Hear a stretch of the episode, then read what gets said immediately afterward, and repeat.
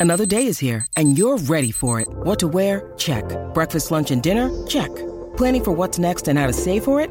That's where Bank of America can help. For your financial to-dos, Bank of America has experts ready to help get you closer to your goals. Get started at one of our local financial centers or 24-7 in our mobile banking app. Find a location near you at bankofamerica.com slash talk to us. What would you like the power to do? Mobile banking requires downloading the app and is only available for select devices. Message and data rates may apply. Bank of America and a member FDIC.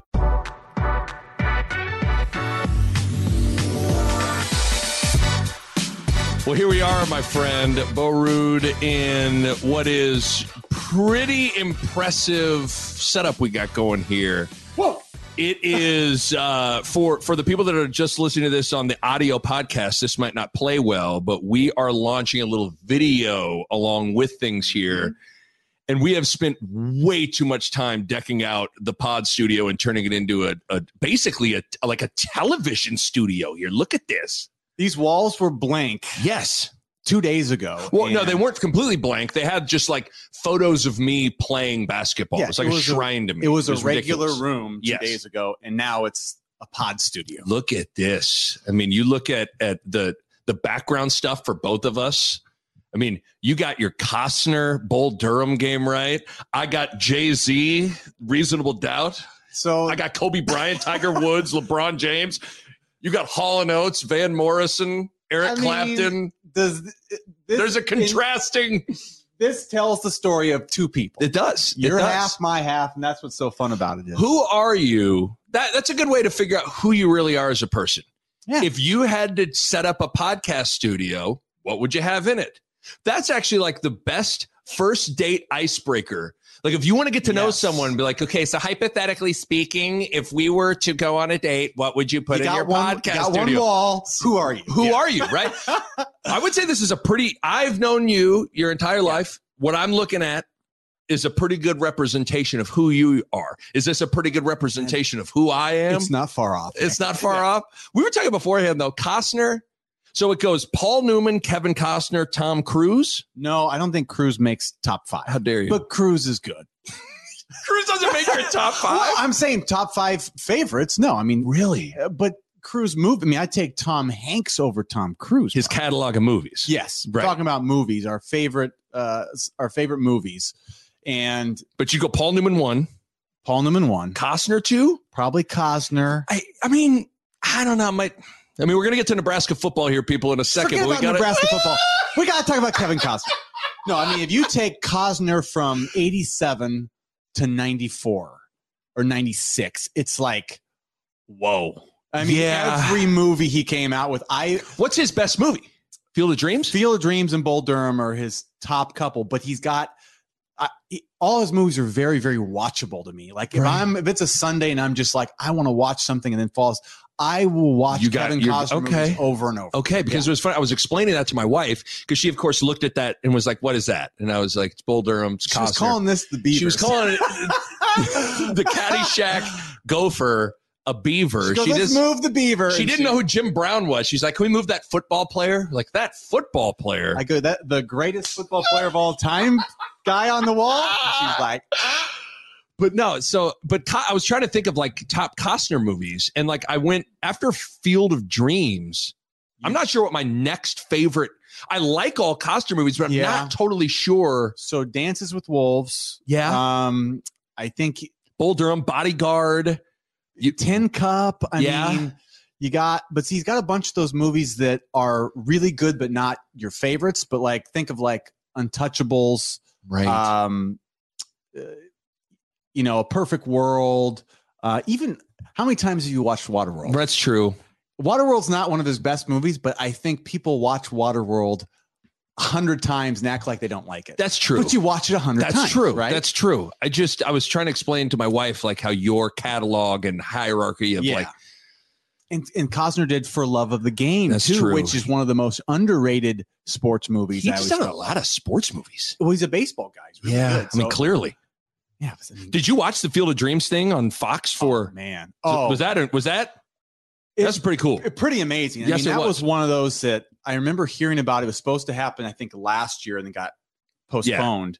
Um, but man, if I could rewind and say, could I have a ticket to one sporting event that would probably be. I wish I could have been there. Greg McDermott and his dad went to the game because they grew up in his they grew up in Cascade, Iowa. Yeah. That's like mi- just a couple of miles down the road. So Coach McDermott was like doing some begging Oh, to man. get, and so he was at the game. But that was that was amazing. Oh, it is amazing. I've actually read the book. the The original book is called Shoeless Joe Goes. Yeah, yeah, yeah. I Right. It's like, I mean, I've always that movie's like up there, like all times for me. So Did you rent it at the library? I have before. Actually, I own it now. Look at you still give me crap. I do. Although don't my believe you and Maeve, my, Maeva got a library card because she saw some Bubble Guppies episode about a library. She wanted a library card. So if you, the next time you go to the library, if you'd swing by and pick up Maeva and you two could go to the library, she would be a happy, Ah, happy little girl. she's okay, learning. she's, She's learning, learning some things. Okay, speaking of uh, learning some things, this is uh, this is the the grandioso big Nebraska football season preview podcast here because we're taping this. It's August 24th. It's Tuesday. It's about two o'clock in the afternoon.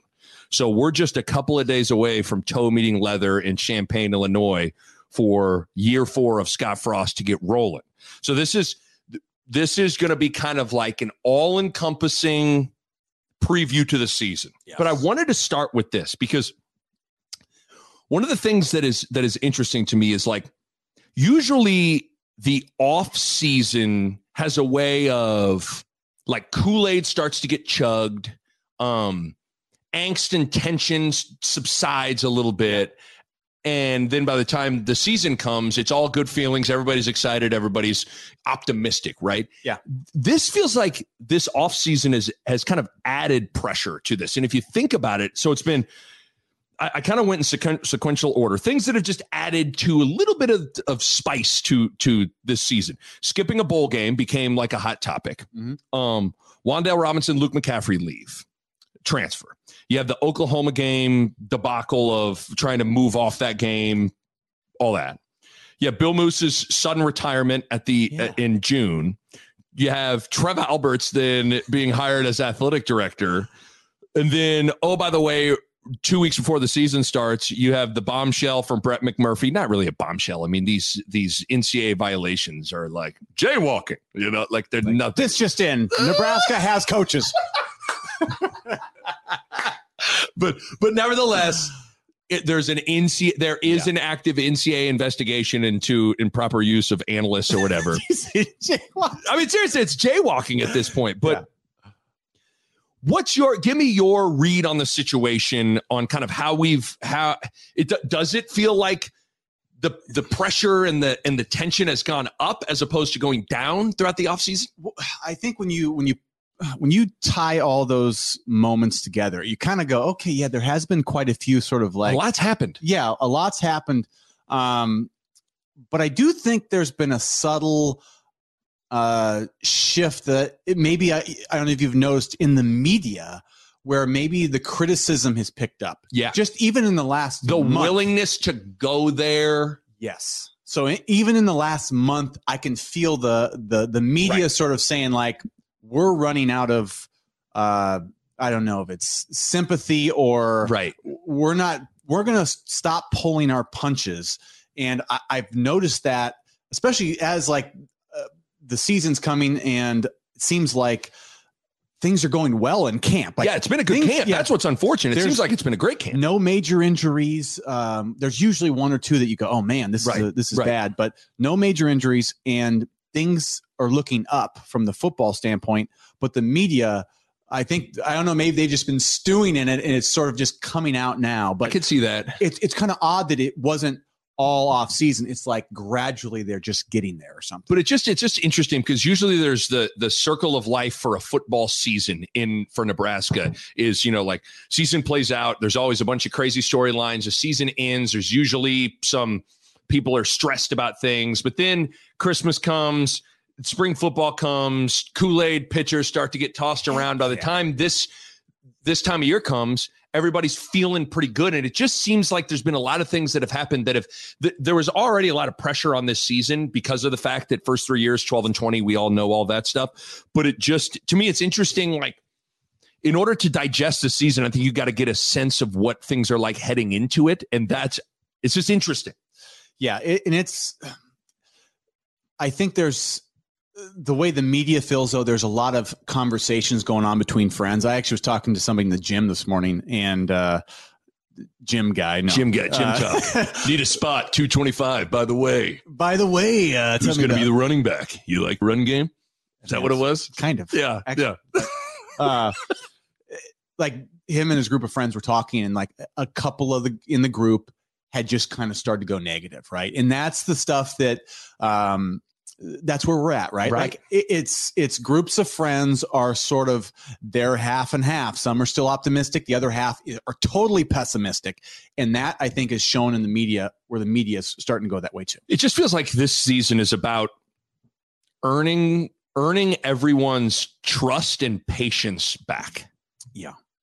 Like I don't think this season's necessarily about winning the Big 10 West or anything like that. I don't know if Yeah. anybody is saying like it has to be that or it's a failure. People just want a reason to fully believe, invest, trust again. Yeah.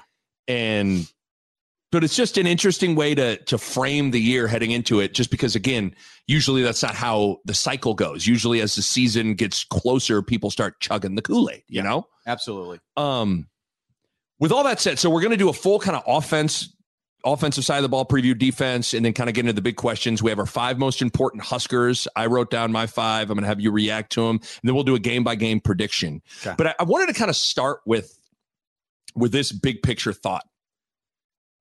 I am, I feel like I am higher on this team and more optimistic about this team than a lot of people are. Yeah. And the main reason why is I am going to rest in and be all in on experience. You have tons of experience on defense. You have what nine starters back. You have a bunch of super seniors coming back. You have a fourth year starting quarterback who has a lot of experience. Oh, by the way, also has a lot of talent. I get it. Has a lot has had a lot of shortcomings with decision making and all those stuff. But four year starter quarterback, tons of experience on defense. Like I I I am going to really lean on those two things as as we kind of like go through the season preview and all that. Like I'm I'm a little higher on this team than I think a lot of other people are. to me personally, this team being sort of um, undervalued right now by the fan base and by the national media, I think is a good thing for this team. Like to, to everyone having these low expectations gives them an opportunity an opportunity to like to overachieve in this moment right? So just like you you know you feel this way uh i feel the same way. I think that this is by far their most talented experienced team um and they're in a good position because they're being underestimated. They can overachieve so this is a good situation. Now the the, the big downside is it's a freaking hard schedule. Right. And there's a big game to get things started that kind of sets the tone for the entire season that will well i guess i want to go there real quick. You had but the difference is you were a senior in 2007 it felt like everyone put too much on that usc game Yes. and then when that usc game didn't go well you really can kind of point to that moment to when things started to so kind of unravel but what's weird is I don't feel like the I feel like the players really circled USC for being a big game. Um I don't know like does it feel like it maybe feels like the fans and the media are putting a lot on this Illinois game? I don't know if the players feel it like that. Does that make sense? Like did you because I imagine you felt it in 2007 when the USC game was coming. yeah so usc that's i mean they were the number one team in the country Right. um So it's not apples to apples, but I'm just talking about generally speaking, if you put too much into Yeah. one game, that can be dangerous. I, I think where they might compare is they were the sort of benchmark game in- in the, in the sense of do you want to know where you're at as a program? We were trying to make some sort of jump from being like, okay, we kept, you know, almost we almost won the Big Twelve you were in the Big 12 championship game the year before. six months prior to that. we we were making progress, and this was our moment of like, hey, are we going to take a jump? And we found out like we're a lot farther away th- from where we thought we were to where we really are. Right. Right. That was in 2007. Now, I think the this Illinois game, like they're not one of the best 10 teams we're even going to play. There's 10 other teams that might be better on this schedule, right? Right. So they're one of the worst teams we're going to be playing, but we lost to them last year and we want to know where is our program at? And that's the tricky part about this game. It's not that it's a they're one of the best teams. It's that we want to know that we are better than Illinois right now. Right. That's what it's all about. Like, Right. can we win this game that we pretty much should win if we just do things right? We're the better team, I think, talent wise, would be my guess. Oh, so we should win this game. So that's what's so hard about it. It's more of a benchmark game than it's like, I mean, Oklahoma, the, that's a bigger game, a harder opponent, but this is more important because it's a benchmark game and obviously gives us the chance to go 3 and 0, which we have not done. Have not won three in a row. This is the start to the 3 and 0, which that would buy them Huge. breathing room this right year. So right right um yeah i wanted to ask you about that but i but okay so let's let's dive into the offensive side of the ball Mhm. it all starts with martinez let's start the conversation there been somewhat of a i don't not a polarizing figure but to a certain extent it's been an, an interesting uh player to assess and digest throughout his career Mhm. I the, everybody there's the talk uh, that he's trimmed down, he's slimmed down, he's in he's in a great place physically, he's in a great place mentally. I guess what do you expect from him this year? What do I expect? Um, I don't know what I expect. I, what I hope, Okay, look at you. hope, Hope. yeah. So what I hope Yeah. is that the the progress he can make with taking care of the ball. Really, that that's it. I mean, taking care of the ball and making the easy plays he needs to make. it- that's that's all I hope to see is if he does those things. Um, I think bigger things will probably come, but I'm not expecting him to do it all. I'm what I hope is that he grows in those areas, and our I think our team will go a long way, just like just managing the game a little bit better, holding on to the ball, and making some of the easy throws he needs to make and complete. That right there will do wonders for this offense. Right. I, I think like, and again, this is where I feel like I've been Mr. Make excuses for for Martinez, but like it feels like all these other things are going to impact that. Like the more the better the run game is from the running back spot, the less he has to probably carry the ball, which the less opportunities to fumble. Yeah. The better the wide receivers are, the the more open guys are going to be, the better the special teams are, the better field position is going to be, which changes the dynamic of of just the how your confidence where you're taking the ball, starting to drive at. Like so I think not to take all the all of it off of his off of him, but like he needs other things to come together for him to to not I think all those shortcomings bring out his shortcomings. If that makes sense. Yeah, that's that's a great point because we gotta we have to acknowledge that this guy has been working with uh an empty cupboard of weapons, right? So Right. he's had two seasons now where he really hasn't been able to get the ball to people that just make plays and make it easy on him. It's it's been hard. Like we've had to really manufacture with the right play call or running him too much, uh, and just putting a lot on him instead of just like, hey, we got a big guy. He'll Right. ma- just throw it up. He can make a catch, or you know, we just got guys you can get the ball to that will get yards. Right. One of your favorite uh, terms, yak. Yak, baby. Getting yak. Yak it up. gotta get some yak. right.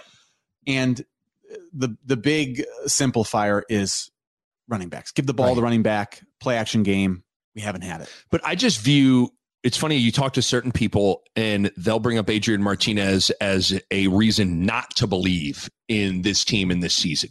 I'm the complete other way around. Like I point to him as a reason why Nebraska, and it doesn't even have to. Some people, it was funny. I was playing in a golf scramble uh, a week ago, two weeks ago, whatever it was, and people love to point out like, well, well, if Martinez goes down, this season's going to go down the crapper. Like it, it's yeah, I think there's a big drop off after Martinez, Yeah. but that's not like I guess what I'm trying to say is I don't put I don't point him point to him as a reason for optimism because of the lack of what's behind him. I point to him as a reason for optimism because I still think the guy there's a good player in there.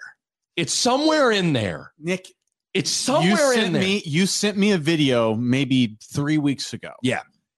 What was that video? it was the highlights of Martinez's first game against Colorado as a freshman. And what did you see?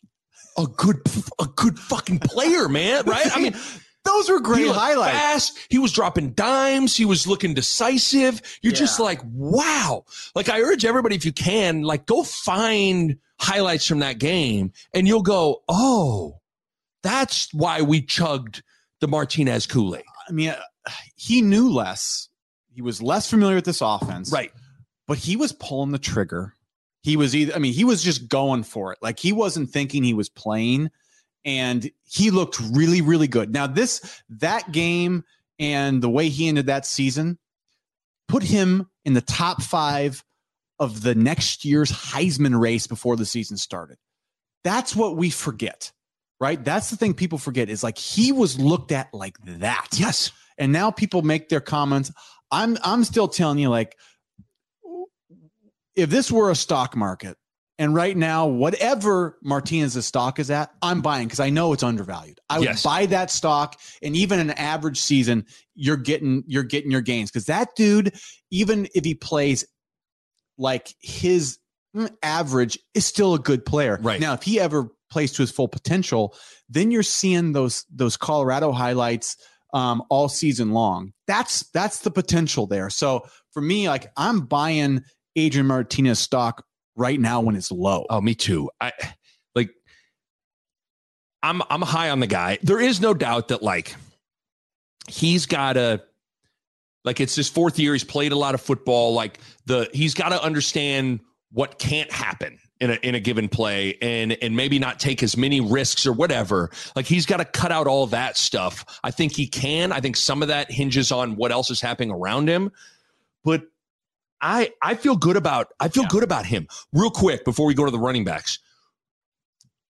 I'm gonna knock on wood. Martinez goes down. Haarberg, Smothers, who comes in? I'm going to the the SS man. Heine? You're going with the Heine! Heine guy? the Heine. I'm going Heine. Does it matter? Okay. I Because still you've had don't know that I've seen Smothers throw a pass. I feel like, Smothers is like this tall. Like, Well, like I feel like you're like, yeah, Smothers is on the team. We're like, is he? Where's, where's Smothers?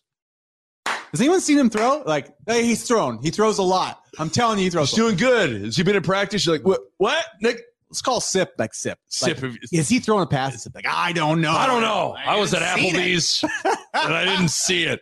But I okay, but hold on. Are you only getting your are you, does it matter if if the scenario like if is there a difference? I mean, like Martinez goes down and like he's gonna be down for a stretch of games versus down for a, a quarter or like you know what I mean? Are you getting your Heine game right no matter what? Uh, whoever knows the whoever knows and can at least execute the offense a little bit, even if like Smothers comes in, he's like gonna run it a lot. I, I just think Heine, our boy Heine, is a true freshman. But he's Heine though. Nick, hey, hey, hey, get your hands off uh, I'm starting to sweat. I'm in the Budweiser hot the seat here. spotlights We got the spotlights Nick. are getting us here. I just love the idea that no one can confirm Smothers has been at practice or thrown a ball. we need confirmation. Anybody on the ground that has eyes on the ground. I just I feel like right now I can close my eyes and picture Heinrich Haarberg's face. I can't picture Smothers' face. Like I don't. I mean, I, I feel like he's not a real person. I think he had a mustache for a while. So Did he? He was getting a stash on one of those guys. He's, okay, he's that's going fine. incognito. Yeah. Well, yeah. He's he's he's in witness protection right now. So Yeah, grow a feel like- mus- grow a mustache. They won't ever expect Hmm. anything with that. But I don't. I mean, I guess I, he I'm with you. I'm getting my Heine game right. Yeah. Just because I think he's got more. You got to be able to throw the ball. Yeah. Okay. Running back. Arguably, arguably the most important position that needs to improve, and I could make a case the season somewhat hinges on somebody emerging at that spot as Yeah. a legitimate player. I was joking on one of my last pods. It's funny how we we reference and talk about Stanley Morgan and Devine Ozigbo as if they're Irving Fryar and Mike Rozier. Like we're like, man, if we just had Morgan and Ozigbo, it's like I- both those guys didn't even get drafted. They- They, were good, don't get me wrong, but like Ozigbo was like okay. I mean, people should say if only we had Ameer Abdullah. Like, uh, like talk about Rex, Ameer, Right. Like guys that are But that's my another point, level. Those guys are. It, it's a different level. I But that's think. my point, though, that like people would kill for Devine Ozigbo right now. And Ozigbo He was third string, I think, for for his whole career and until the even end. I think even he didn't start Greg the Bell. season. Remember the Yeah. Greg Bell was here, and, And then, then- Greg Bell. three, four games in. Ozigbo sort of like came in. He had some good games, and he emerged, and he really had a good season. But like he he couldn't get on the field for his whole career here. So I guess that uh, the reason I bring it up is that that kind of indicates where this position's at. Is you would kill for a guy that was a third stringer his whole career, didn't even start his final year, and then then did be played well. Yeah. But I mean, he's not he's not playing on Sundays. No, and we need we need a guy to come in and just be a guy. And you don't even have to be a Ameer or Rex or Yes. Mike Rozier. And But you gotta we do need Oh, Ozigbo-ish yes, talent, which is just it's I just just, like haven't good seen- enough. I haven't seen a run since Ozigbo. Let's just. Oh. I don't think I've seen a run. Even people try to act like Mills was like. It goes Christian Okoye, Dedrick Mills, Barry Sanders, Jim Brown. Is I'll- Jim Brown couldn't dream of being Me and Dedrick Mills. you we had a lot of conversations. The paper loved Mills. Well, Sip, Sip loves big. He likes. I like Jerome Bettis. he wants Earl Campbell, like he likes big backs Yeah. that, mi- but like I was never as high on Mills as anyone else, as everyone else was. I think you were with me. And then the other problem with Mills is he was hurt all the time. He was hurt almost all last year. But I guess my point is, I haven't seen a run. Yeah. I can't, and maybe I'm just forget. I can't think of a run a running back has made other than Wandale when they would have to bring him back there. That was like, damn, like broke a guy off, So- broke a couple so Wa- tackles. like Wandale's made a couple runs. name another running back. that- Maurice Washington had the one against, I think, Mo had a couple. Mo, Mo was the Colorado. and one mixtape. but he he didn't run between the tackles worth a damn. And he was a skinny Every guy. time, every time, remember we joke. Every time he got hit between tackles, it was like time of death. Second quarter, seven fifteen. I mean, it's what it looked like. I mean, look, I got. I mean, he was a toothpick. Oh, But I forgot. But Maurice, but that, but Maurice Washington had a Time couple. of death? Time of death. Fourth quarter. Ten minutes left in the game. But that's what it seemed like. Just, I guess what I'm saying is they need somebody. Don't not asking for a mirror. Be sure it'd be great, but like they need someone that makes a couple of runs that are like, whoa, man. You know, I mean, even when we watch these Husker Classic recaps, like Damon looks exponentially better than any guy on the roster, like by a thousand, right? I mean, I yeah, but that, I mean that's the thing. Is like we, he was a running back that like got on the field for a national championship team. Like Right. that's that's the level. Like we need to get guys of that caliber just to like you know to to to take the pressure off Martinez. We Right. got to have somebody. So, okay, it's been an interesting spring though, because Markese Stepp, or an interesting fall because Markese Stepp gets has to have surgery, misses all of spring. Yeah. I kind of like was like, ah, I don't know. I mean, I- in my mind, I kind of like, I didn't, I kind of turned the page on Stepp, but he kind of seems like he's he's gotten his foot healthy. He's had a decent camp. Sevion Morrison had uh, was he hurt in the spring too? He was hurt for a while. Yeah. he was kind of quiet in the spring. But then it sound and then Gabe Ervin had a good spring. But then now in fall camp, it sounds like Sevion Morrison has made some noise. Markese Stepp is healthy and practicing, and then Gabe Ervin has continued to be solid. It sounds like it's those three guys. And you heard Frost talk about a Big Ten Media Days that they want a bell cow guy. They they want a dude that can shoulder the load. I don't think they want to do a running back by committee thing. Ideally, who who are you guessing is the guy? Well, and and I seriously have no idea Right. when I say this, but if you were to ask me, you, I have to pick one. Like I think there's it's going to be a committee, but you're saying who is going to be the starter and who's going to be the guy? I think Sevion. If I'm reading between the lines um, from what everybody says, you just hear comments. It sounds like he's got the most talent, Right. Like the guy that you're like he can do the next level things the best, Right. break big plays, make people miss, instincts, right? I get the sense he has that. Um, so I would probably start there. You're getting your Sevion game. I right. would say Sevion. Who I was going Gabe Ervin. That in my mind the whole time it was going to be. I, I actually think Gabe Ervin looked okay in the spring game. Yeah. He's got a little bit of it. I, I like. I like how I like his running style. Um, but I'm with you. There's something about Sevion that has started to to to come on. he's trending. He's trending, but the only thing too is as we now hit on everybody. But don't forget about Stepp because Stepp still Stepp has Stepp went to USC. Like you don't Yeah. go to USC if you're if you're just you stink.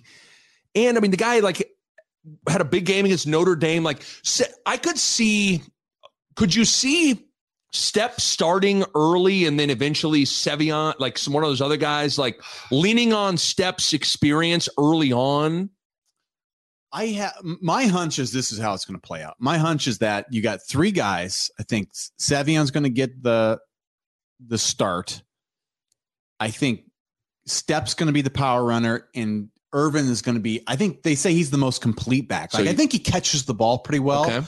Um, I think they're going to mix all three in, and like I said, my guess is on third down you're going to see Ervin on Gotcha. f- short yardage, Short or yardage. downhill. It's going to be Stepp, Stepp. and then Sevion's Okay. going to be this the main Okay. go to. I, I think it's going to they're going to rotate them all. Stepp is going to be on. Uh, the issue is like almost like I think Stepp could be more of a factor later. I still think, dude, coming That off foot- a yeah, foot you're right. injury, Yeah, yeah, I always that stuff. worry that like you're not ready Yeah. to go. Gotta be careful with the foot. Yeah, too much too early. Like you're going to injure something. You just better hope someone in, in a lot of ways, and maybe I'm crazy. Do you think I'm cra- like I feel like if if if they don't figure that position out, and again, we're not saying you have to find Jim Brown. Yeah. But they need somebody to be serviceable, a little above serviceable at that if they, spot. could, if they could get two, then then we really can rely on the run. Because Right. if, if we only got one guy, then we have to really monitor that person's carries. Because otherwise, I mean, you know, anymore, who's getting 25 to 30 carries a game like they used to? Like, it's just not happening. Yeah. And so Drives me nuts. if we can split it up right now to keep these young, especially when they're young, man, it's like just to keep them healthy. Real quick, what's Sevion's running style like? Any idea? I think he's kind of got the slash. I've seen some just his high school, some of those high school Yeah. clips, and he's got like, He's from Oklahoma. yeah. So Yeah. he he was He's a four star. he was a talent, man. He you know he can take it the distance. He's kind of a slasher. So he's got some like he can because the other thing we'll talk about later on. Nebraska needs to get some more explosive chunk plays. Yeah. He's got that in him. he's got that. And Gabe Gabe's not maybe as explosive, but he's he's one of those guys. He he played at a powerhouse school and he really understands the game. I think, and uh, I think he he's efficient. I'd call that guy. He seems very very efficient, especially for a freshman. He just kind of looks like he knows what he's doing. Yeah. I like guys like. But see, that's what that's what Rex. I don't think like Rex jumped out. I remember watching Rex. Rex as a freshman just had this cool, calm, like I can do this vibe to him. they know how to play. and Being at a- Gabe Ervin seems like he's maybe got a little of that. Let me just tell you something. It- when you're at one of those big state powerhouse programs, Rex was at I think Pl- one of the Plano. Planos, and this Yeah. guy's he's at- from Plano. I don't know if his high school. I don't know. What I think he was at Plano East, maybe. And these are huge Yeah. schools. Same way this Gabe Ervin's from, I think, is it Buford, Georgia? I don't know. And you know, it's a powerhouse school where it took him years to get on the field. I know. That's I- that's how good they are on that team where they have just they have D1 everywhere. And you have to know how to play the game. Okay, last thing. First carry at Illinois goes to you going your Sevi? You Sevion Sevion. Okay, I'm gonna go Gabe Irvin just to be different. Okay, I'll buy you a beer. if- It's if- on, boy. It's on. Okay, wide receivers. Ooh. Now we're talking, Nick Bob. Well, okay, so wide receivers along was kind of categorized in the running backs in terms of a, a, a position that has has greatly underachieved. And but the difference is for for whatever reason, I shouldn't say for whatever reason, kind of makes sense. People feel way better about that position as the offseason has played out, whereas the running backs is still like, ooh, I don't know. So Yeah. are we so I guess I ask you this. Samari Toure, Omar Manning, Oliver Martin, Xavier Betts, like upgrade, upgrade, upgrade, like, upgrade. yeah, that's what it feels like. Are, okay, are you buy? Are you buying the perceived better upgrade on paper for it to translate on Saturday? I don't know how Nick can it get any worse than our receiving core last year. I mean, no. Uh, That's that's my whole point. Like it, you can't for Nebraska, who is a this is not 1991 where we're like we are literally not trying to throw it. But even like Abdul Muhammad's way better than I'll, is gi- it I'll like, give him that. Abdul. Muhammad's nice with it. Kenny Cheatham, that's Shevin how you- Wiggins getting Okay, wiggy with it. That's how you win you want to get wiggy titles. with it? I would get wiggy. I would get wiggy with it, but But that's how even you win national titles. Like, Right. you I have a to stop. running team Yeah. who has guys that like like, like Reggie like we were watching Reggie, Baul. Reggie Baul. Ball got game, He boy. has game. yeah, So uh, that's the part we always discredit our. I'd say I like would take Abdul Muhammad. I would take Matt Davison, Abdul Muhammad, Kenny Thinking like Cheatham. our- Yeah, even Cheatham, some of our- yeah, even right now. of- uh, we just like even some Even of our for those teams that- teams, that- yeah. You know, you, you think like because Nebraska threw like those receivers, they were like out there like, I know how to. Blo-. They were like, "Uh, do you know how to do a post? You'd be like, I No, know how to block a safety. Have you ever seen my cut block? I go after their kneecaps. I What do you- collect kneecaps. That's You- what I do. oh, say a slant. So hold on, Kenny Cheatham. A slant is basically like a cut block, but you're actually going to turn and catch him. Like, okay, I got So you're saying I slant into their Slant kneecaps into- when I block So them? I go blindside again. Like, no, no, no, no, no. Catch the ball. catch the ball. Catch the But that's how we paint these guys. They're like they Oh, good. never. They're like caught one ball a year and that was it. But they are they're pretty good for the amount of times they got the ball thrown to them. I mean, again, I feel like there's so many times these Husker Classic recaps take over my life. But like, they're another like Abdul Muhammad and those dudes were like not bad, man. Good, man. They were not bad. Okay, but uh, sorry, I, I de- are, so you're buying you're buying the upgrade. It, it's unquestionably an upgrade. Yes, they're much better on paper. Um, is Toure the most important of that group? Will he lead them in catches? Yes, I want to say in the paper today, or I was reading on somewhere, like they're starting to say he's he is truly a number one, uh, like a true number one target. Like he's, I think he's separated himself a little bit in that sense, where we have one guy that we know is like Right. we can throw it to, and so I, I would say he's got to be the most important receiver. Is he is he a deep like what's his sweet spot? At Montana, he played outside and he would go deep. We are using him in the slot position. So he's going to do way more underneath and way Intermediate more routes, like intermediate, kind of find the the the open pockets in the zone. Oh, Um, or you know, you got the one on one the slot, you got to beat your guy um, Right. on that route you call a slant. Yeah, Kenny Cheatham style, baby. But Yeah. I, okay, well, I mean, I agree with you. I think he's going to lead the crew. Um, sounds like Oliver Martin. I mean, Oliver Martin. If I'm not mistaken, Oliver Martin might have been the, is might have might be the highest ranked recruit coming out of high school of Yeah. all those guys. And then his testing numbers for the performance index turned some turned some heads a little bit of like, whoa, this guy's kind of a freaky athlete too. Um, What I would like to see from him though is can he be a, a Westerkamp type where like Westerkamp ran good routes, caught the ball, like I that's loved Westy. I think. Westy's one of the most underrated Huskers of the past like 15, 20 years. Yeah, I, I would say that to me is what I a ceiling for him looks like. I mean, I, I he obviously is a good he's, athlete, if he's even close to Westy, I mean, but you know, like I don't think Westerkamp start sizing the, the, rings, Doug. But yeah, I don't know if Westerkamp was that kind of athlete. But what I'm saying is like, he knew how to great, play, knew how to get it's open. great knew how to that you, your your verticals forty. Like I want see you to, you're saying. I Right, want you right. to get open and catch the ball. right, right. Cool, That cool. You got a fast 10 yard, First like, things first, be good at football. no question. and then the rest is just gravy. No question. Um, are we finally last year? Uh, my my I had my top. I did my most important Huskers. I had Omar Manning on my list last Nick, year. you've had Omar Manning on top of a lot of lists. Just uh, I will I will uh spoil my uh, Omar Manning did not make my most What? important Huskers this Nick, year. I know. what? I should have gone down with the ship, the Nick, Omar Manning you, ship. You ride that. I should have. That was my my bad. But I well, but tell me. I mean, sell me on getting back on the Omar. I think he's going to produce. I guess is he?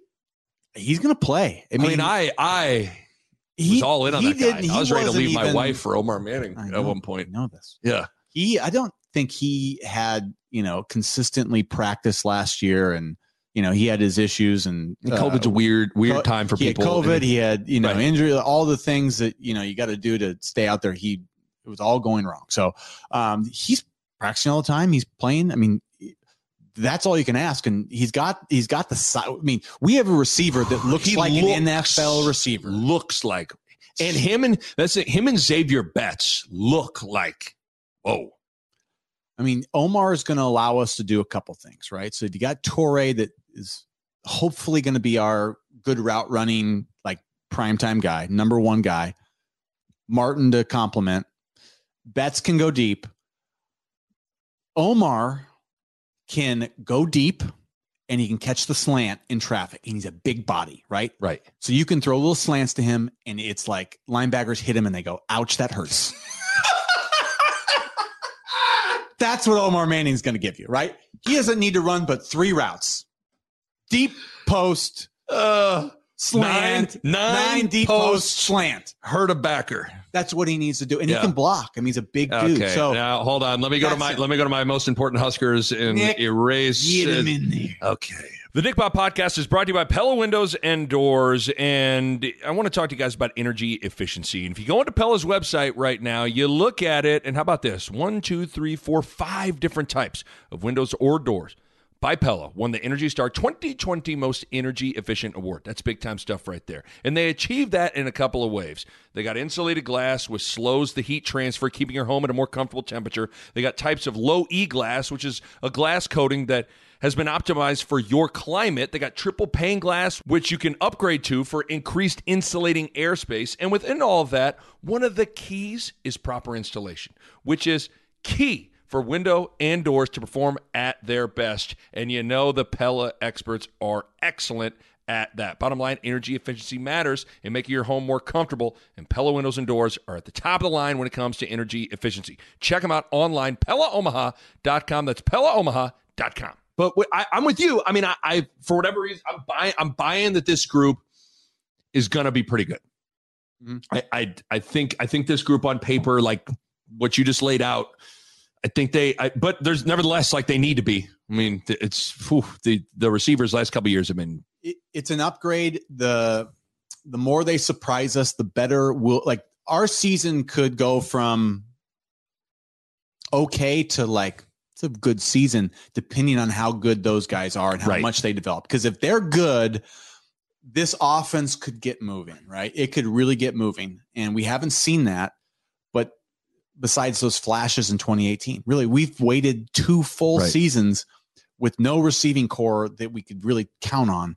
Um, so we don't know what this offense can do unless we like we see some receivers making some things I just don't think people understand how, and I'm, I'm, I'm not trying to like crush people. Like, I don't think people understand how bad the wide receiver core has been for a year and a half. It's I mean, compared to the rest of the conference, I mean, it's just it, and it's you know you hate saying that because it's like there's a lot of good kids out there working hard, and I, I hate ever saying something's not good enough, but like we're just talking about like the reality. Like it's The results on Saturday if you want to themselves. Like, win in the right. Big Ten and you're you throw the ball, like there's a baseline of like talent you got to have. right, right, and it wasn't there. The No. reality was it just wasn't there. No, tight ends. Uh, we keep on bringing up SIP. SIP SIP has called this like one of the best units in college football, which feels kind of like whoa. I mean, I'm I'm I'm high on that. You got Vokolek, Austin Allen. I, I think Austin Mhm. Allen's got potential. Yeah. Um, what are you real quick on those guys? I mean, are, is Uh, there tight end Kool Aid in that in that glass right there? Vokolek, uh, Vokolek juice. I guess here's my here's my uh, um those Don't guys you dare go seem pessimistic like, on me. Sorry. Okay, I said I could feel it in the tone of your voice. You dare. I love all tight ends. Yeah, like don't you dare. That. Don't you dare. I guess here's my only uh, gripe with the the you know the label of one of the best units in Yeah, I, I'm just like usually it's because of last season. Like right. I thought Austin, Austin Allen Allen had like a good catch on the sideline against uh, Iowa. Yeah. and like other than that, I can't really remember. Like, yeah I, I think i just think it's a maybe it's a little bit um it's a little bit soon for that sort of like i don't i don't doubt that they're good i don't doubt that these guys are pros even but to me it's like the production from the year before usually has to precede the the label. you're one of the best like if you were the one of the best last year then we'll put you at the top of the heap like for the whole country but like i think we were still just like we were okay last year we weren't great last year I mean, Austin Allen had 18 catches for 236 yards and one touchdown. that's okay That's not bad. and he made some Mm. good catches I, i'm just saying like he wasn't our guy until basically the end of the year it was jack stoll first and then it was supposed to be vokolek and allen kind of like Right. he kind of played played himself into like becoming a real guy. And Vokolek, I think he looks like a really good athlete, but yet I just haven't seen it all come together. So I'm I'm high on these guys. I just think before you start saying best in the country, like you got to be already there. Right. book. I'm with you. I, by the way, we should mention uh, Thomas Fidone, if people don't remember, hurt in the spring. Yeah. He's not, his timeline was like It'll be maybe, it's a this year, maybe. yeah. Okay. I think remember freshman too. Yeah. we You're always trying to get to English 120 we and always do this where we're like, Yeah. yeah. he'll just come in, you plug in the freshman, and and they're yeah, they're gonna be an all American. It's like, well, you got to go to class first day and figure out where the dorm is, and it gets a lot harder than you think. So Well, it's funny. It's not funny, but it's funny. Uh, Tony can't find his dorm. Which way then to the the union? Wait a minute, it's uh that one. Oh, I missed practice. Oh God, I mean that's freshman year. So you want to be an all American? Let's not count on freshmen to be all American. They don't know how to get to the union. That's the that's harder than anything. So That's the dumbest thing I've ever laughed at. I got tears. Um, okay, man, it is sixty. These lights are like hot to the mug up in Did this you mug. commit a crime? You're like I, am sweating. like, like I, I don't know where I was that night, sir. I need my lawyer. Uh, the O line, real quick. Um, I'm excited to watch Jurgens play. I mean, like, he's kind of been a polarizing lightning rod guy too. I mean, in some ways, kind of been like a microcosm of like everything, you know, like, but the snap things, like, it's not just the thing with his snaps. It's not just the ones that go above his head. Yeah. It's even like, go watch a game one out of every two snaps is errant, even the ones that aren't over his head. Like Martinez, this is another thing he's got to think about. You're you're reading things, guys. Yeah. You know, a backer's walking up. You're trying to fit like the last thing you need to worry about is where the hell his snaps coming from. I'm just like, I don't want to put too much on this dude, but like the snap stuff's gotta. Is he that talented though? I mean, people Yeah. act like they're like So when I look at him, I Jeff go, Saturday's like, God I mean, damn, look at that boy. Well, I'm just saying, like Jeff Saturday is a Hall of Fame center, probably, but he doesn't have Cam Jurgens like like uh, athletic ability, probably. Yeah, Right. uh, but like he was a, a great football player. Like Cam's still, I think, learning the nuances, but like.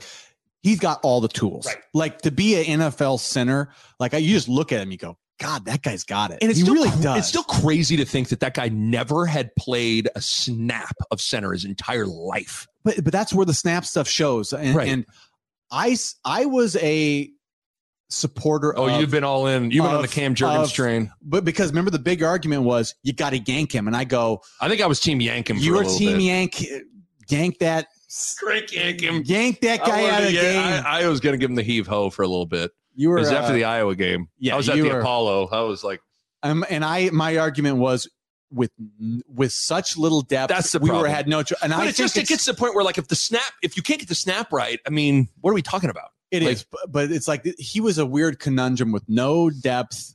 He's it's a real talent. I Yeah. really think he's a real talent. If he ever puts it together, he's a I mean, he really is an all conference guy, a pro.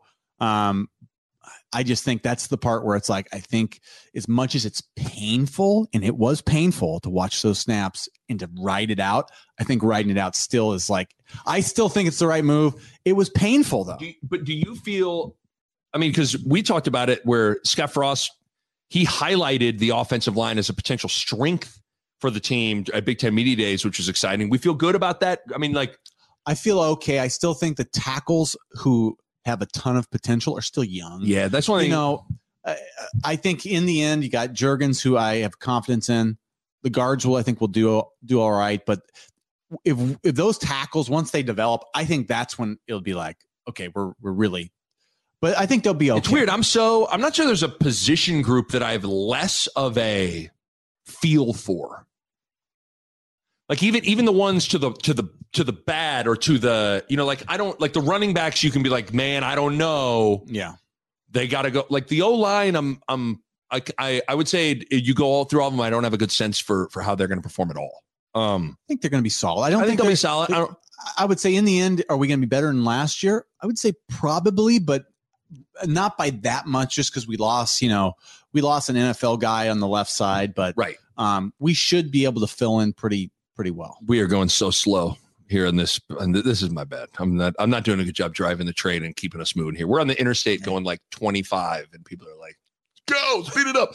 But uh a couple more things with we talked about it real quick. Need more explosive plays. Need Okay. more chunk plays. This is an offense isn't an offense that's meant to go 14 plays, 72 yards. Like it's not meant to have the 12, 13, 14 play drives. It's more of a four, five, six play drive. You need explosive plays. Yeah. They need to do better at that. Red zone offense got to get way better. I mean, this they've actually moved the ball between the 20s relatively well. Yeah. They just haven't been able to put points on the board and they get inside the into the red zone. Um obviously need to get more buttoned up with the penalties, the discipline, the organization aspect of it. Uh, we'll get more into that in a little bit. But the one thing I wanted to ask you is, do you think there's a chance that things were, are gonna are gonna look a little different? Like, is it gonna be slowed down a little a little bit? It's gonna be like, are you, are you going to alter how you do things because you kind of have a defense that's that could kind of lead you, and you don't want to maybe have offensively do some things that that don't put your defense in the best position to lead you. Do you think it's going to look a little different? I think you're going to see some wrinkles that are going to be a little bit different. But I I wouldn't say that the main like the meat and potatoes. We're talking We're talking, Talking yeah, cooking dinner? meatloaf. Yeah, I like we're what you're talking dinner. about. The meat and potatoes are going to Yeah. be the same. You're going to have a couple different side dishes that are going to we're going to feature. Ooh, what kind of ro- kind of rolls are those? Crescent roll, huh? Mm. Okay, what? Ooh, little uh, But but hold on, but so but we're still corn here. we're still but we're still but the plate's still going to look the same though. Like I guess the I'm trying and to potatoes on the plate. Because Yeah. I'm just curious on how, I mean, because I thought there was a little nugget from Greg Austin in the spring about trying to slow things down a little bit for for his linemen and all that stuff. I don't know. Yeah. I'd, I'll be interested to see what that what that looks like. I don't foresee us becoming a slow the slow the tempo down team. I, Okay. I think we'll still be up tempo. Um, I think what we'll do is have a little bit more uh, awareness to when we need to be a slow like a slow it down Right. moment, but it's going to be for the most part. Uh, I would say somewhat similar. Defensively, let's go to the other side of the ball. I've made the comment that uh, I think this has a chance to be one of the five best defenses in the past 15 years. Like I don't think it's the, it's not as good as 09, not as good as 10, not as good as 06. Uh, but I think it's in that like 2011, 2012 type defensive range. Um, for me, I told you what what gives me the most confidence in this group is you finally have older, experienced players Yeah. that have been in the same system of continuity, whether with with the same calls, the same coaches, the same position coaches. For now, for some of these guys, they're going on their fourth year of it. Yeah. that makes a huge difference because the bet the more comfortable you are, the more the faster you can play, the the more the, the more plays you're going to make. Um, obviously, the strength of this team to me, uh, the defense is is a secondary. I guess what if you are how confident are you in the defense on a whole, and what would be the main reason that gives you confidence? everything you just said. They they've been around a long time. They played a lot of football, and these guys are older. They really are. I mean, they're we got super seniors. And to me, it's like the game always slows down when you've done those like three, four years worth of like, I got real reps for three or four years. Right. Like these guys have been the one and two deep for three or four years. I mean, that's a lot of reps. Yes, And so they're going to go into these off seasons and these fall camps knowing what to do. So then they just get good at it. And then they start thinking the next level. It's okay, now I'm recognizing formations. I can actually focus in on Illinois, not just like, where do I line up in a 4 Right. 3? right, And then they shift. Where do I like? That's what you do your first year. right. These guys are past that.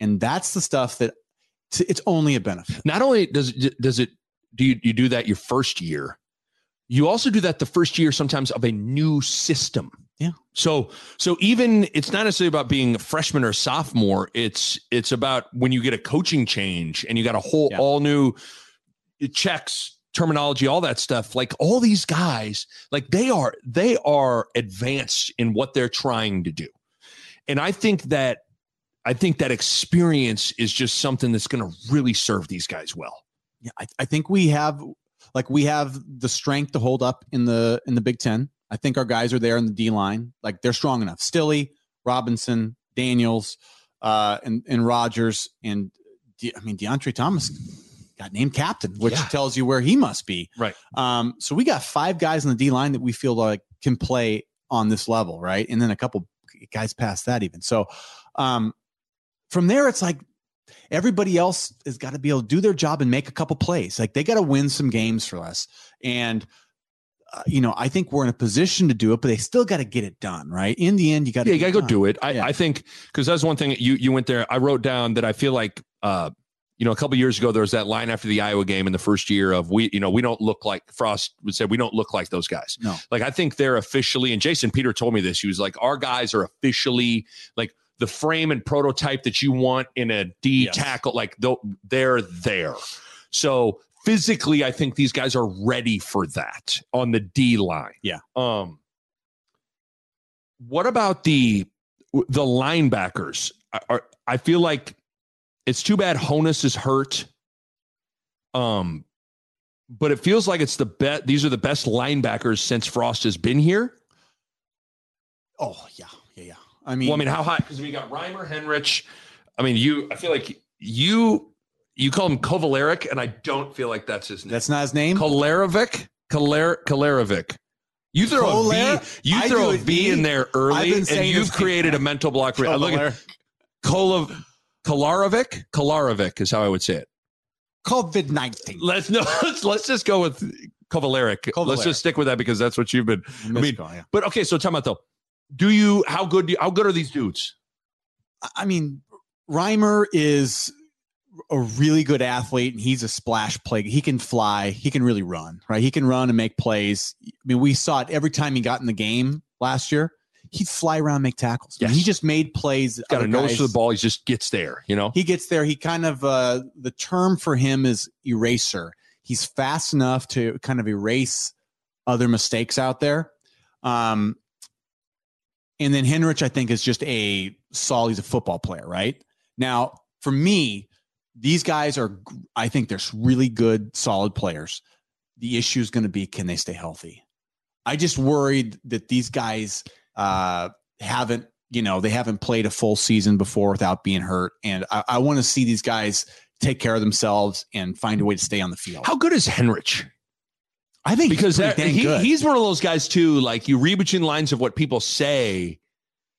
There's there's a there's a little bit of like, ooh, what's what's going on with this guy? he he's a guy stuff. that has he's got he's a football guy. And I mean, he's because he's got talent, but he really loves it. And I think he's he's got that as a coach. He's a guy you're like, thank God we got a guy like that. right. he's one of those guys. Um, and, and I think he's got all the tools. I mean, he's got the size, he's got the skills. It's just, can he stay healthy? He's been hurt a lot. Right. Then uh, on the outside, I mean, you got the Ultimate Warrior, Garrett Nelson, who got a black cue, shirt. Cue the music. Yes. By the way, I think your brother handed Garrett Nelson his black shirt. That was pretty cool. That was pretty Yeah. cool. Which side note, did Cam Taylor Britt? He wasn't. Trev Alberts gave Cam Taylor Britt his black shirt, and Cam Taylor Britt wasn't sure if that was Trev Alberts. That like he wasn't sure who Trev Alberts was. And, uh, like that's so bad on so many levels. It's like Trev's one of the greatest defenders in black shirts in in Husker history, He and he's your athletic director. Uh, Like, Cam's been focused on football, Nick. I mean, I, Nick, I feel like- Cam's been like very. his black shirt. I actually like it. Sat He's down, very focused. went back, sat down, turned to Deontai Williams. Was like, who, Who is this guy? the hell was that guy? It's weird. Does Trev not look like Trev Trev's got the like I want the perfect part. And like it's almost like he like places it on his head and he has and he you know he has like the suit on and he kind of look you know he doesn't talk like a guy. Now he doesn't carry himself like a guy that used to just that sacked Charlie Ward in the national title game 3 times. You know what I mean? eat, so it's eat raw meat and like Jason Peters still out there just like he's. I actually watched it. He goes ninety nine. 99 get up here. You know Jason has, Oh, has yeah. He couldn't flowing. say his name. He You just can said tell, like- ninety nine. you can tell that Jason was, you know, had that that It's like I'd like him. to excuse myself, and he goes in the room and just just like, gets a punches a yeah. bunch of stuff. But uh, what about what about uh, Phildarius Payne? Uh, so Or- I think Payne's been been good. I think he's a guy that's going to play a lot. Okay, Um, so or I- Caleb Tanner. so I wanted to ask you about those two. guys. Tanner got a black shirt, which tells you he must be doing something right because that means that it's it's uh, Garrett Nelson and Tanner are they're considering there's two starting like outside rush guys. Obviously, JoJo's doing the the nickel. Right, I was going to save JoJo for last. But basically, those three guys, they got those two got black shirts, which tells you like that means they're they think, especially I, I knew Nelson would get it because he's kind of the he's the guy that I think they trust to go out there and just like play football. Knockheads. But Caleb Tanner, um, I wonder if he's made any improvements with with the pass rush because that that tells That's me I was going to ask you. I was going to ask you: Is he a candidate for potentially filling that hole of need need someone to get after the quarterback? Maybe. so unfortunately, I haven't got to like watch. Is that where a lot of the live. is that? So so between Tanner, Nelson, and Payne, right? These are our three outside backers that we would put at D end to rush the passer. JoJo's going to blitz, but he's not going to defensive end, right? Right. So these guys will knock down, play defensive end. One of those three guys this year has to be a guy that can get sacks on just straight four man rush. That has to happen. Is it going to be Tannor? Is it going to be Nelson? Or is it going to be Payne? How, like that, that to me is like, you want to know what I'm looking at on defense? Those three guys, who's going to step up? You just got me excited. That was a good. They did that. You delivered that well. That was good. No, but that's because that. So that's where the sacks are going to come from. I mean, you, you got Stille, you got uh, Ty Robinson, uh, you got Snacks. snacks. Snacks is a captain. They got to tell snacks that the quarterback has snacks on him, and he's like, "Hold on." That dude's got Starburst in his tucked in his, In his thigh pouch? pad. Yeah, Give me a snack. Snacks. He's got a snack for you. Go get it from Go him. get him snacks. Okay, but uh, but you think those the sacks? Why don't you throw JoJo in there? Well, I mean, he's going to be playing on the nickel, so Right. he'll he'll he'll rush from a blitz, right? Okay. Like I'm talking like, But JoJo, JoJo's- JoJo's kind of a playmaker too. You know. Yeah. So, but so part of what I think we do when we can't just rush um, consistently is we we call more blitz blitzes, and JoJo's he's in the one A for who we send in a lot. JoJo, right? Right. So JoJo's getting he's going on blitzes a lot. You know, Reimer's good at that too. Um, we've we've had to do that because we can't just say, uh, you know, Chase Young go off the edge, make a right? play. Randy Gregory, go. Randy Gregory, go- like, yeah, That's what you Right. That simplifies a defensive coordinator. When you don't have that, you got to be a little bit more creative, and you got to take more chances Right. with your blitzes. But don't you think we talked about this a little bit? Like the older you get, the more experienced you are. The can the better you get at blitzing, sure, Yeah. and you played football with me. I've never blitzed the quarterback. I was a C twenty one safety. I was retreating on the.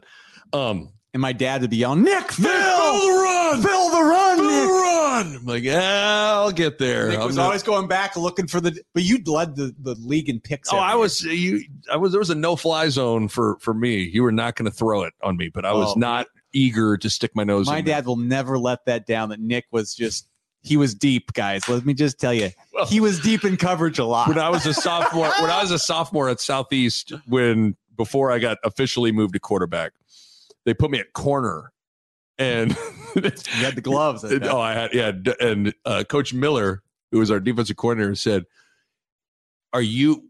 If there's a toss sweep your way, are you going to come up and stick your nose in there? And I went, well, and he went, get back on Get offense. outta Like, here. I didn't even, I just, not even the fact that I didn't unequivocally say yes. I went into like, well, well, like, let me think about it. it depends. What kind of a running back is this? He what did are we? you a favor there. Oh, there's He no just question. Saved you a couple years. There's no question. Pretending you wanted to. There is no question. But the reason I brought that up is I'm a basketball guy.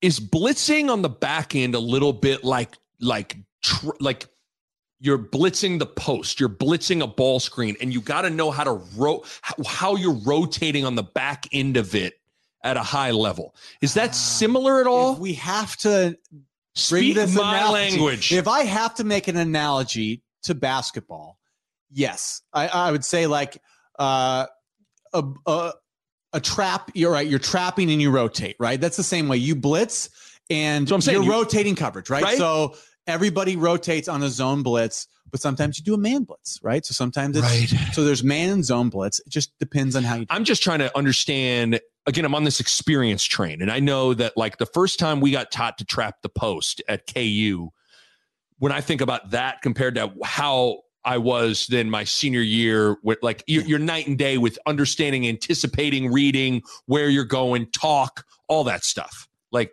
that that all trans. so I guess so I guess what I'm getting at is you can feel even though they're probably gonna have to send blitzes to get home, you have an experienced back end that's gonna be a little bit smarter at how to cover up for those things. Yeah. Am I on the right track at all with that school of thought? with the or is does Kobe Bryant and LeBron James and Doug McDermott and everybody or do I, need to stick to basketball? I mean, I- Hashtag stick to basketball. It's hilarious that you bring it all back to basketball, but I, I'll give you that the the part about communication and getting better at knowing your schemes, right? So uh, the better way to put it would be is every single defense has a weakness, and the more you're familiar with your own defense, the better you get at it. Like understanding that you you give what you can give, and you rally. If they if they know your defense and choose the right thing, good for them. But like you learn how to cover up, you know, those those weaknesses Sure. of every defense. You Okay. just know more. that makes sense. Yeah. That's kind of what that you said that better in football terms. That's kind of what I meant. It's like, let me tell you something, Nick. I play tennis.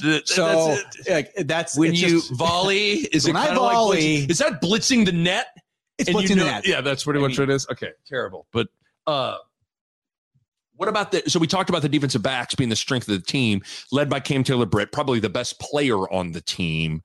Uh I mean, do we feel like on a scale of one to 10, 10 being as confident as you can possibly be, how confident are you in Williams and Dismuke and and Cam Taylor Britt and pretty. Con- I mean, I'd say a, solid eight. I Yeah. just, for me, it's it's depth. Uh, I I think they're they're solid. One, you know, their their ones are solid. I don't know if I trust the twos right now. I don't know the twos well enough. Um, so I just hope everybody stays healthy. Um, yeah, I think, yeah, I think uh, if we stay healthy on defense, we should be okay. There we go. Okay. Uh, but obviously, still a big pass rush, forcing turnovers. Yep. Those are the two things can go hand in hand too. Uh, but those will be the things to to keep an eye on. Um, the other special teams, real quick. Anything we're missing on the defense, by the way? Uh, I think we got it. Okay. Special teams I, I am i mean because there's kind of been three things there's been that that have have gotten headlined for what frost and the guys have been working on and try to correct you know you got special teams you got you know penalties and discipline then you got you know turnovers taking care of the ball or forcing turnovers with special teams like i mean you got to have someone that can kick a touchback no more kickoff returns for a touchdown. They need a real threat at returner. I'll be curious to see who's back there for both kickoff and punt. I think Cam Taylor Britt's That's doing punt. I, that's what I thought. I thought I heard Cam Taylor's doing punt. I haven't really heard anything on a kickoff return though. Yeah. Um, punting, you you need to be able to flip the field. You need to be able to pin people inside the ten, inside the fifteen, uh, and then you need good players that can cover. Right? Yeah. I mean, I, I think with those three things though, like penalties and and special teams, this year feels like Frost has been able to directly show them where this impacts winning and losing. Mm-hmm. Because it's easy to dismiss a penalty. It's easy to dismiss a punt coverage unit. It's easy to like that stuff doesn't. That's not the sexy stuff with football that that rises to what what players think about. And but I think over the years now they've been able to realize just how important those elements are in terms of impacting winning or losing. What I mean, of those three things, you, you have the penalties, the special teams, and the turnovers. Which one are you most confident in improving? So between special teams, penalties, turnovers. Mm, Is one a quicker fix than the other? Others? oh man, I mean, that's tough. That's tough. I mean, I think there's. I, I don't. I don't even know if I if I have a good answer for that. I, almost want to say special teams. Like if you focus more on special teams, I can probably assume you're going to be better there, but like sometimes penalties and turnovers, like until you're in the game, I, I don't know. It, that's a tough. You'd say if you spend time in all of them, that should be the case. Right. But um, I don't have a great answer off the top of my head. Like which one honestly feels like I'm. Oh, I'm. Com- I don't know if I'm confident in any of that getting better, but special teams probably my first thing. I hope so. It seems like the, the emphasis has been obvious to me. Where Right. That's why I feel better about it. Like it it seems like it's been much more of a focal point yeah, throughout the offseason. like uh, I'm, I'm thinking about turnovers and penalties like every year every coach says that um what have we done different i don't know special teams I, i've seen the effort More prac- and the, yeah, more time the on it. focus and, uh, Yeah. and the like the kickoff thing like they are obsessed with getting a kicker that gets to kick the ball out, out of the end zone that has been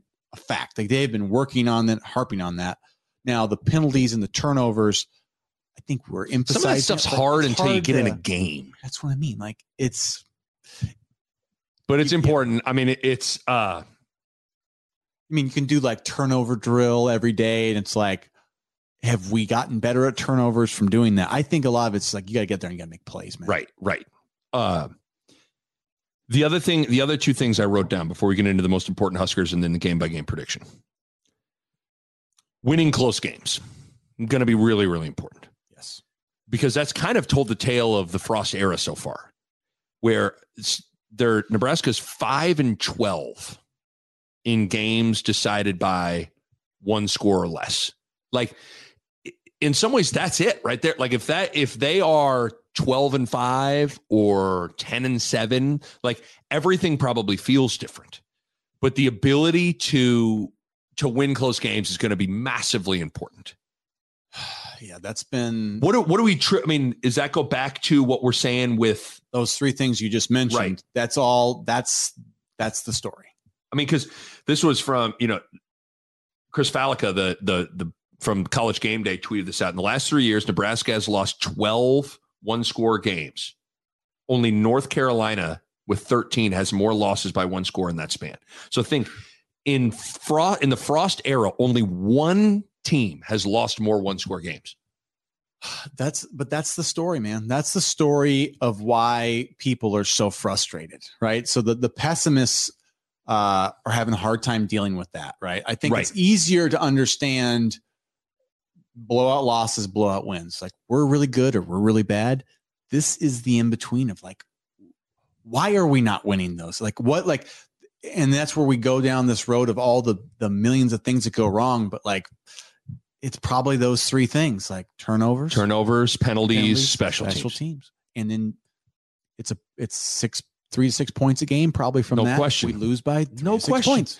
And then it- so it'd be interesting to see what that looks like. I got no I got no magic thought on that, but like Yeah. a lot you go down the schedule, a lot of these games are probably going to be one score games. I mean, we're with a tough schedule. If we win, I don't expect us to win by No. twenty against most of these I mean, teams. re- really right now, I mean, you can write down two games that you would say like, oh, they might win by three, three or four touchdowns. Buffalo and Florida. Other than that, every other game, it's feasible. Every other game in the schedule is a one score game.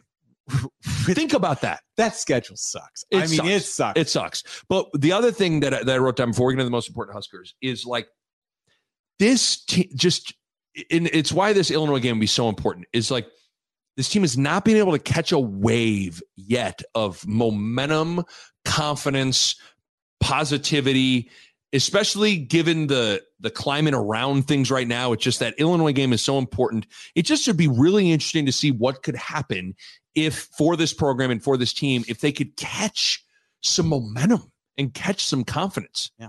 Because a lot of that might be tied to some of the close games too. Yeah, I mean, we hit we hit this on our I think our last pod, but like Nebraska has not won three games in a row since Frost has been here. Think about that. Three That's games in a row hasn't happened. I mean, when you win three in a row, that builds momentum, confidence. We've never done that. Right. Think about that. To me, is like that's why uh, the other reason why that's so important is like, man, we're building some momentum. Um, the fan base, if we won three in a row, what do you think they'd do? Yeah, they're gonna get excited. they're going to jump back on the like, oh my God, we're, we're Right. starting to get there, right? right. right.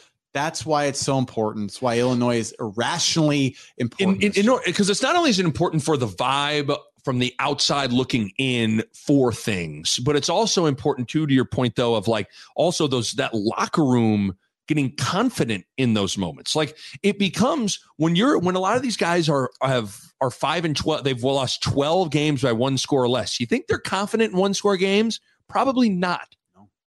I mean, probably not. And the only way to to gain some comfort and confidence in those moments is to have some success in those moments. Yeah. And so that's what's just so uh what's so vital about this about the close games thing is just not only you want to win games but it just it builds the confidence it builds that momentum. Uh huge Yeah. huge thing to watch for. Huge. okay. Five most important huskers.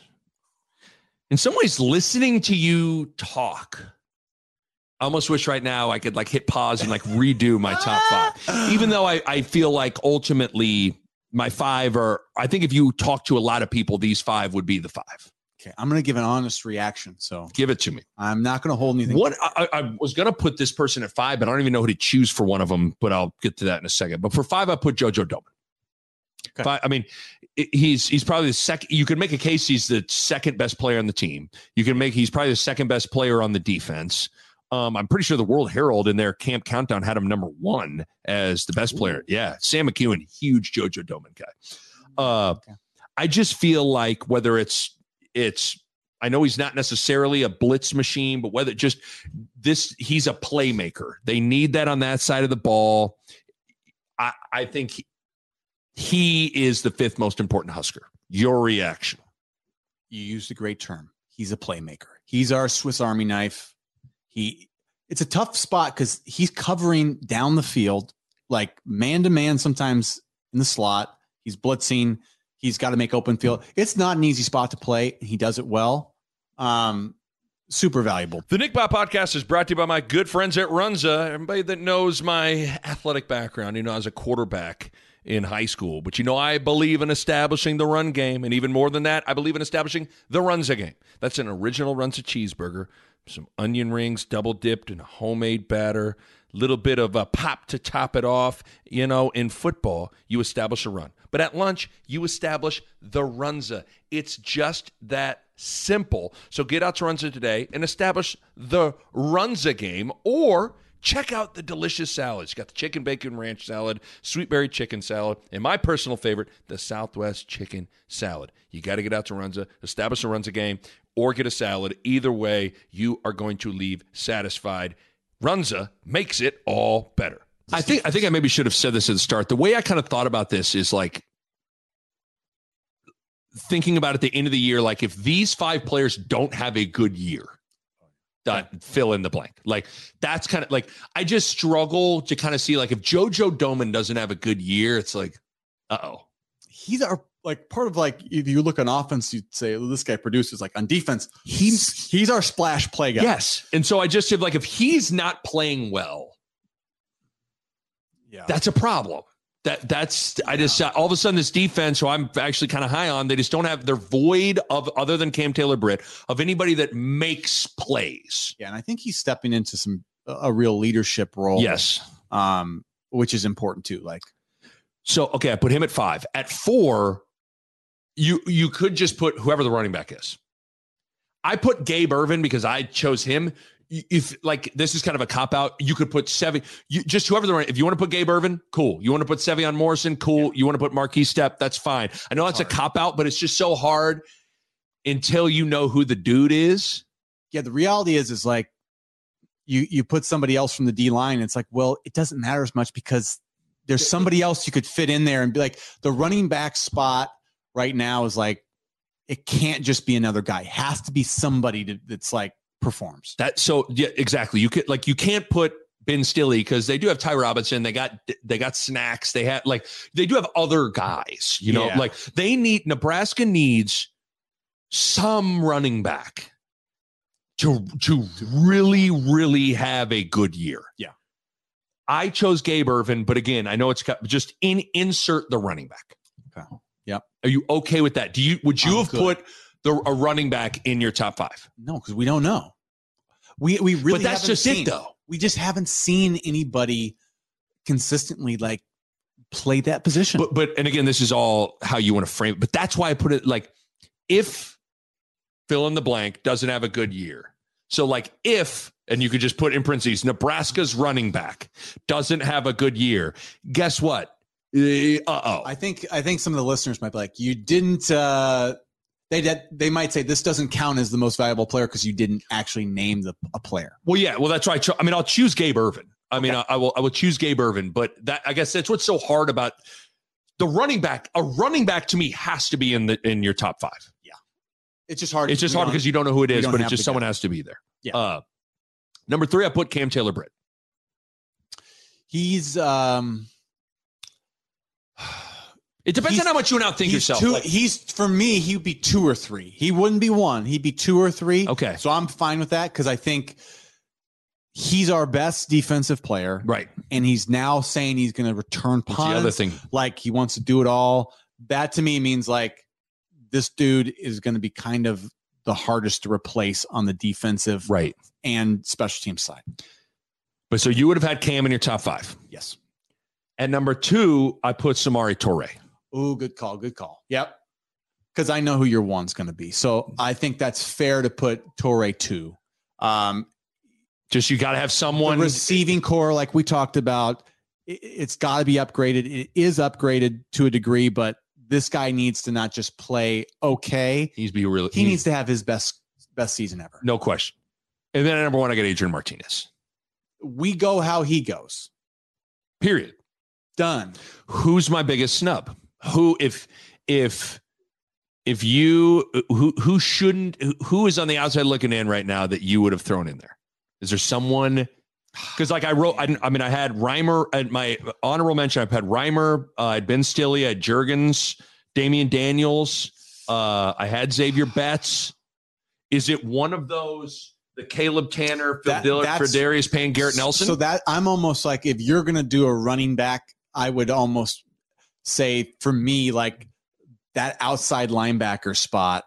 It's like the def like one of those three guys to me. You put right there with the running backs, like those two position groups. To me, it's like it'll tell you a lot about a year how those shake out. when you explained that, it was that little anecdote that you threw out there that made me want to redo mine, and I would have put in one of those guys. Yeah, but the running backs like it's similar boat, right? It's like it's so unknown and so freaking crucial.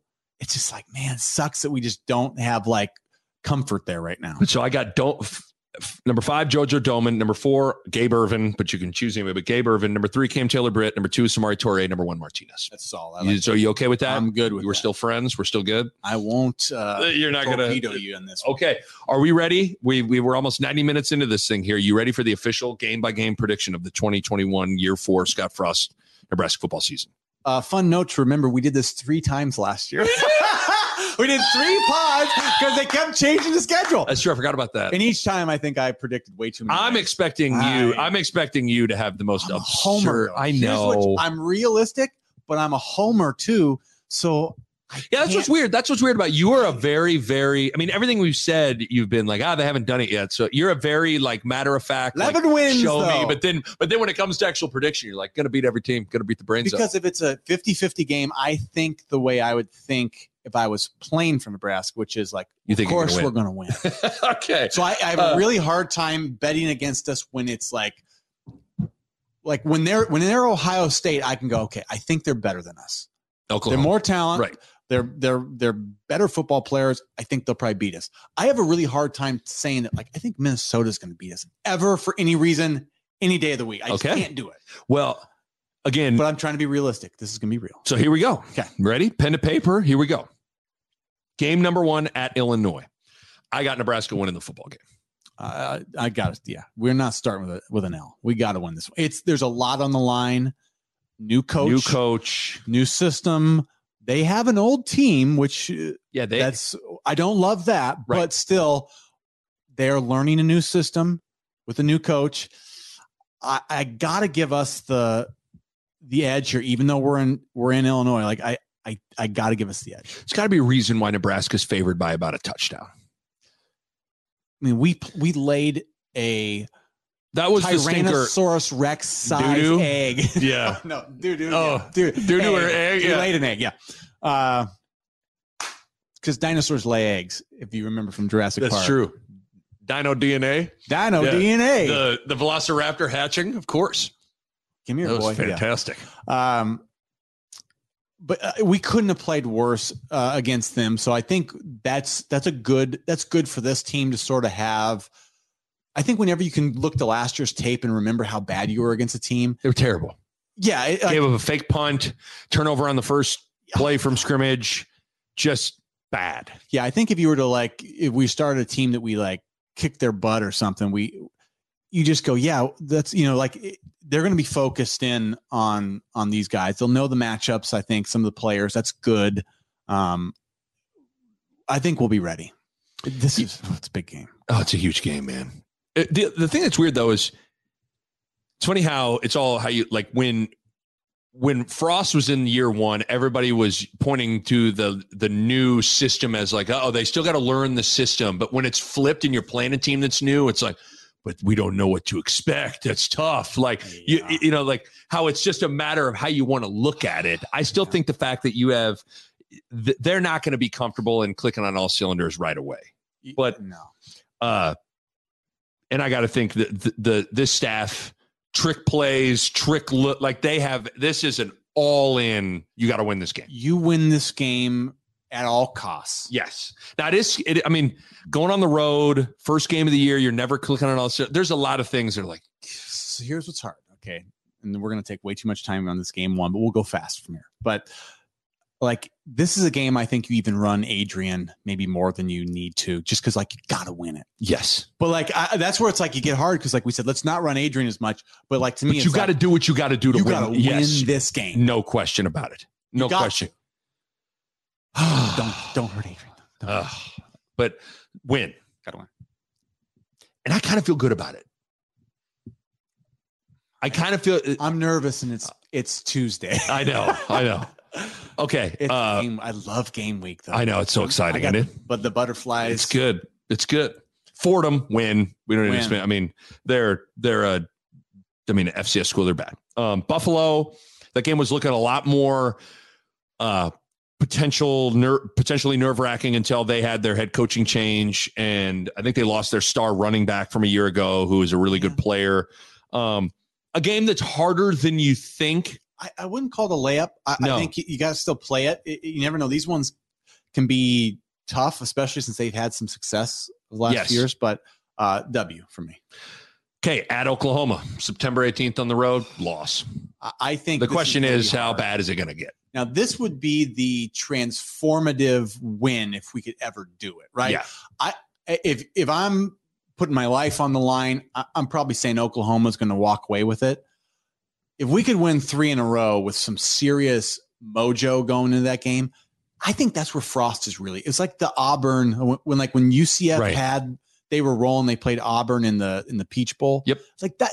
I think that's when Frost can really. He needs to get that going as a coach. But that's also where that's also where beating that beat where the Illinois game's huge because if because more than likely if you beat Illinois you're going to beat Fordham and Buffalo yes, and then the whole vibe around that Oklahoma game is different. Yeah. Where you're walking in there and I hate to use the term you're playing with house money but like you kind of are like no one will pick Nebraska to win that game. You go there you you let it rip.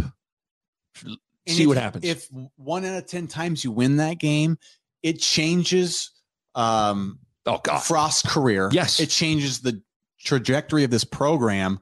So to me, it's like that's. I don't think we're to win, no, but I know it's it is a potential house money game where if you could get to the three wins, dude, swing for the fences. Like we talked about in Husker Classics, every fumble Rooski, every bummer. Rooski, Right, right. every yeah, black Yeah. flash 41 reverse right. pass you can pull out, pull out. Well, hold on. Let me ask you one more question on this game. Is there a better chance Nebraska wins or gets beat by four touchdowns? Better chance it's a four touchdown loss. Okay, that's what I was That's a, saying. it's, I mean, if you're going to Vegas, that's a better Right, odds. right. But I think it's still Nebraska in the right circumstance. This is the transformative moment. Uh, do if I? you're three and zero, I'm not yeah. betting that, but I'm saying that's not out of the cart. Like, so I wouldn't dismiss that either. Okay, there we go. Okay, so uh have the Huskers starting three and one Yes. at Michigan State. A lot of people are giving them L's here. I'd take the W on this one. Actually, I like. I think Nebraska's going to win that game. Mel Tucker obviously has some level of familiarity because of the the the last Colorado Nebraska matchup in 2019. Helps on some level where you're familiar with personnel, all that stuff. Yeah. But I just think uh, that team was not very good last year. They had a couple of of games where they got up for it, but uh, I think Nebraska is going to win that game. Yeah. Northwestern at home. What do you What are you thinking there, pal? What do you think? It is October second at home. I, I'll take us because we're at home.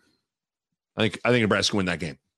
Yeah, I think we're on the road. I think this would be a pretty evenly matched game. Uh, I think you give us the advantage because we're at home in this one. I think that is one of those games a year ago that you go back and watch, and it is just like I don't know how Nebraska didn't win that game. Where you know they the amount of times they had the ball on northwestern side of the field and they score 13 points. Yeah, I mean McCaffrey th- threw the ball, Threw the the guy's ball, hit the helmet at the goal line. line. That's the stuff you just go. It's it's hard to do that when you think about it, but we found a way, and and Northwestern loses a lot of their a, a, good chunk of their core. I mean, they're they they're replacing a lot. Yeah. Um, I think Nebraska's going to win that game. So we have Nebraska starting five and one. This is called drinking. But Rick. I I don't think it's that crazy.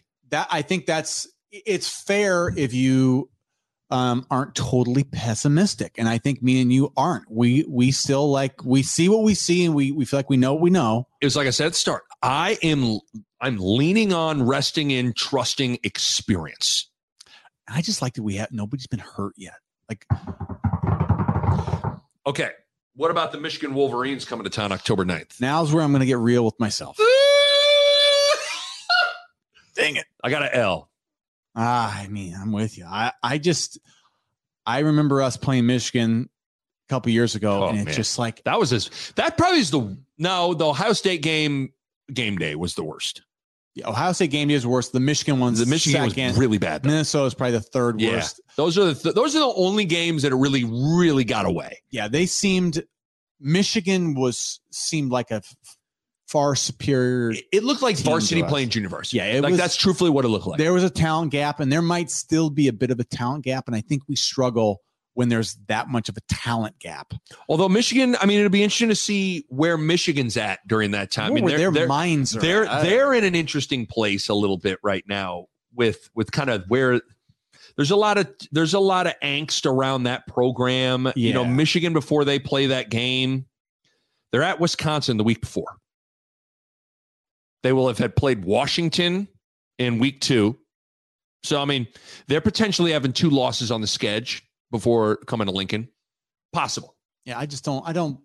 I just I, I, just love I, that game. I, I I'm going with a I'm going with a loss. Okay. What about at Minnesota? Was is the next one? this is the one where I'm gonna. The homer in me will not accept us losing Oh, to. Minnesota. Okay. I just can't. My my you know all my cousins are from Right. Minnesota. My cousin played for Minnesota, Yes. so um I can't I can't go So on you're going dub. podcast and say they're going to beat us. So no, I'll go dub. I know you're probably going to go. I'm going loss. I mean, as much as as much as it pains me because I think I think that Nebraska's ever been as good. I just think on the road, this this Minnesota's kind of had Nebraska's number. The last two years have been. It's been, it, like I said, th- those games have hurt more than the other games because they kind of out They just disciplined and out wanted it from us. Like Yes. the COVID one, especially where it was like, man, they're down all those Oh, they guys, and just- it, it- they it's were snapping the ball with like a second left in the clock. You just got to go. You know, it that one hurt the way Right. they did that to us in our own house. I'm going loss. You're going win. I'm going to win because I won't accept losing. So so that means I'm at what? I'm at five and three. I'm at And you're at six and two. Oh my god! Look at you. Purdue at home October 30th. Get your Halloween costumes ready. Dub. Are you dressing up as a win? I'll be a giant I'll be a giant W as well. I think they're going to win that game. And then what's crazy is you, you know you better have you, you better have your uh you better have done your work because now when you enter into the final couple weeks of the season it gets tough. Are we a bye week? Is it after Purdue? Would you Purdue. check that? See, oh, this they don't hear. Let me pull it up because that that's that's still got the southeastern Louisiana game on it. So that Oh, one's okay. got the updated one. Uh, the bye week is the twenty third. The weekend of it's the twenty third. Yeah. So Let me pull it up here.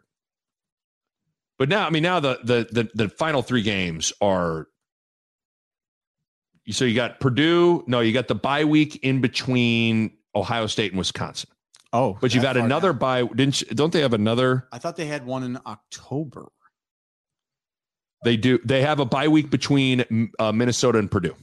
Okay, so that's where Purdue is a definite W for me. Yes. Okay, so So they have a definite bye week between Minnesota and Purdue, and then another bye week between Ohio State and Wisconsin. Okay. Uh, but so now we're we're into what is a brutal final stretch here. Your final three games: Ohio State at Wisconsin, Iowa. Uh, Ohio State at home, loss. Got to go lost right now. Okay. I just don't think we're quite there. I don't even think we need to elaborate on that game. No. At Wisconsin. This one pains me because I think that this team is beatable. I think they're I think they would have beat them last year. I really do. I really believe that. I think Nebraska would have beat Wisconsin a year ago, but that game got canceled.